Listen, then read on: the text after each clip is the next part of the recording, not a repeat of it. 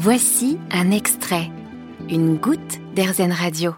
Faisons un, zoom aujourd'hui sur RZN Radio, sur l'agence Bio, agence française pour le développement et la promotion de l'agriculture biologique en France. Et c'est un plaisir pour moi d'accueillir sur RZN Radio sa directrice Laure Verdeau. Bonjour. Bonjour, merci de me recevoir. Alors pour celles et ceux qui ne connaissent pas l'agence Bio, euh, pouvez-vous nous, parler des, missions de votre agence? Ça fait 20 ans qu'elle est au service de l'intérêt général, puisque nos missions sont triples. La première, c'est de communiquer auprès du grand public, du citoyen français, du consommateur, pour qu'il euh, sache pourquoi il c'est bien de manger du bio et surtout comment en manger plus sans exploser son budget alimentaire. Notre deuxième métier, c'est de compiler des chiffres parce qu'on ne communique pas si on n'a pas aussi une vraie connaissance euh, de l'évolution du marché, des terres consacrées au bio, de la consommation. Donc, on est toute proportion gardée euh, l'INSEE du bio. Et euh, notre troisième mission, c'est aussi de, de, hum, distribuer le fonds Avenir Bio, qui est un fonds de financement euh, pour structurer des filières alimentaires bio. C'est-à-dire que pour construire les yaourteries, les casseries de noix, les huileries, etc., euh, on a ce fonds Avenir Bio depuis 13 ans. Et pour chaque euro qu'on met, on fédère 4 à 5 euros du public, du privé, pour faire sortir de terre les usines qui vont remplir notre garde-manger euh, bio et français. Et bien sûr, ça, c'est en plus de nos missions de service public où, euh, par exemple, quand un agriculteur euh, décide de passer en bio, la première chose qu'il fait, c'est qu'il se certifie auprès de l'agence. Et donc, euh, on connaît en temps réel le taux de conversion des agriculteurs et des, autres opérateurs, distributeurs, transformateurs au bio. Voilà qui est très clair donc pour les, missions de, de, votre agence. Vous l'avez dit, à un moment donné, vous êtes une sorte d'INSEE du bio. Vous faites régulièrement des études, notamment une étude récente que j'ai pu trouver sur votre site internet qui dit que 80 85% des Français estiment important de, développer l'agriculture biologique. Euh, pourquoi, selon vous, la bio a, la côte auprès de la, population et, de plus en plus d'ailleurs? Alors, le bio, c'est un label qui existe déjà depuis 85. C'est des pratiques qui remontent à bien avant, mais euh, c'est un label qui est là pour durer, qui sera sans doute là pour nos petits-enfants, leurs petits-enfants après eux qui est euh, une sorte, qui est la garantie. C'est un peu comme un diplôme d'État euh, comme la plaque du médecin, qui vous garantit que pour chaque euro que vous allez investir en bio, vous allez avoir un vrai retour sur investissement. Les raisons pour lesquelles les Français veulent développer le bio, elles sont multiples. La première, c'est qu'on associe assez bien euh, spontanément le fait qu'il y a une juste rémunération des agriculteurs. Or, dans un pays où on veut justement des agriculteurs émancipés qui ne dépendent pas trop de subventions publiques, euh, le bio est une solution. La deuxième chose, c'est qu'on sait que sur une ferme bio, il y a 30% de biodiversité en plus. Donc, c'est quand même important euh, de, préserver les, espèces et leur population. Il y a aussi le fait que la qualité de l'eau va être un enjeu clé et euh, les agences de l'eau en France, elles subventionnent, elles encouragent le passage au bio des agriculteurs à proximité des zones de captage d'eau.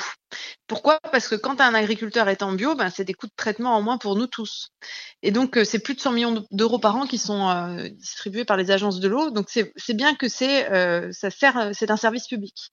Et puis, parce que ben, manger bio, comme le bio est un peu plus cher, pas surtout et pas dans tous les circuits, mais ça peut arriver, ça implique de faire sa transition alimentaire. Et je pense que, par exemple, si on veut manger plus de bio sans exploser son budget, qu'est-ce qu'on doit faire? On doit gaspiller moins.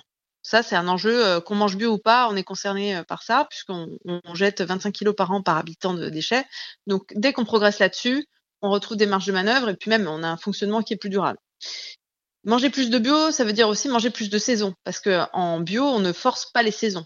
Par exemple, l'agneau, euh, là, il est en train de naître en bio et euh, il sera plutôt mangé en gigot en septembre. Il n'y a pas d'agneau de Pâques euh, en bio parce qu'on respecte les cycles naturels.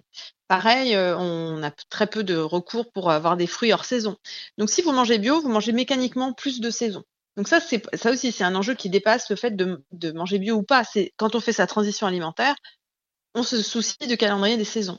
Également, euh, quand on veut manger plus de bio, ben, on mange plus de vrac parce que ça veut dire qu'on paye moins l'emballage et puis on peut doser au plus près de ses besoins et ça veut dire que déjà on gaspille moins. On revient au premier point.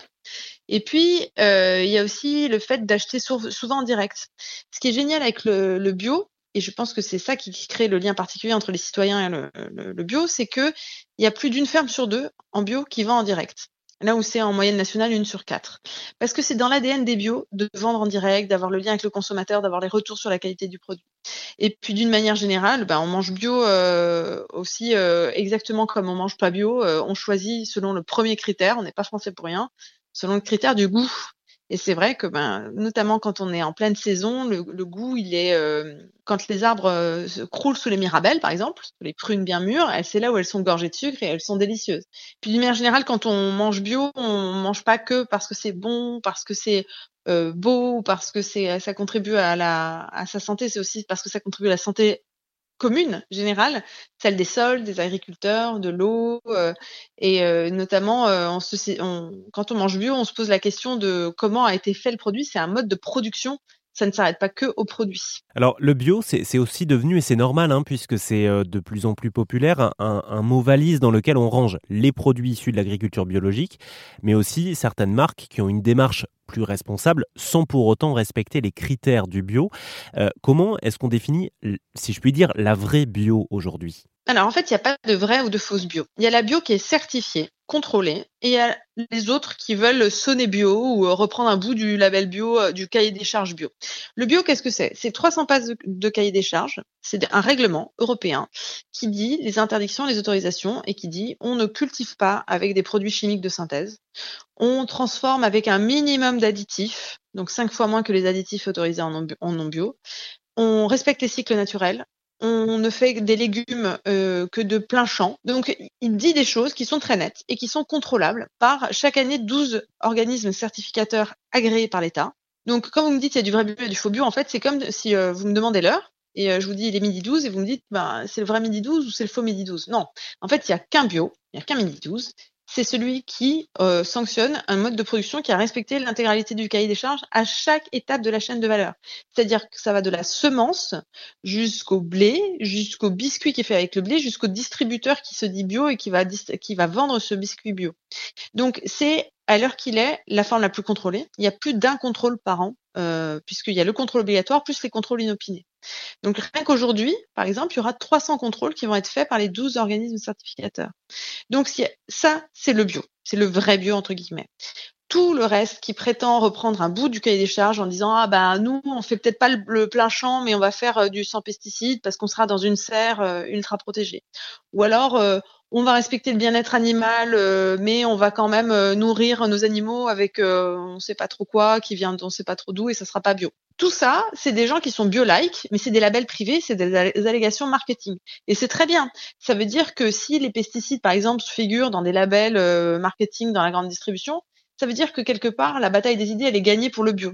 Mais même si le positionnement prix est intermédiaire, le retour sur investissement n'est pas aussi garanti que quand on achète un euro en bio. Quand on achète un, euro en bio, on en a vraiment pour son argent parce qu'on sait qu'on a contribué à sauver la biodiversité, rémunérer les agriculteurs euh, et euh, préserver l'eau. Merci, merci beaucoup, Laure Verdeau. Merci Erzen, à bientôt. À bientôt, je rappelle que vous êtes euh, la directrice de l'agence bio. Vous avez aimé ce podcast Erzen? Vous allez adorer Erzen Radio en direct. Pour nous écouter, téléchargez l'appli Erzen ou rendez-vous sur rzn.fr.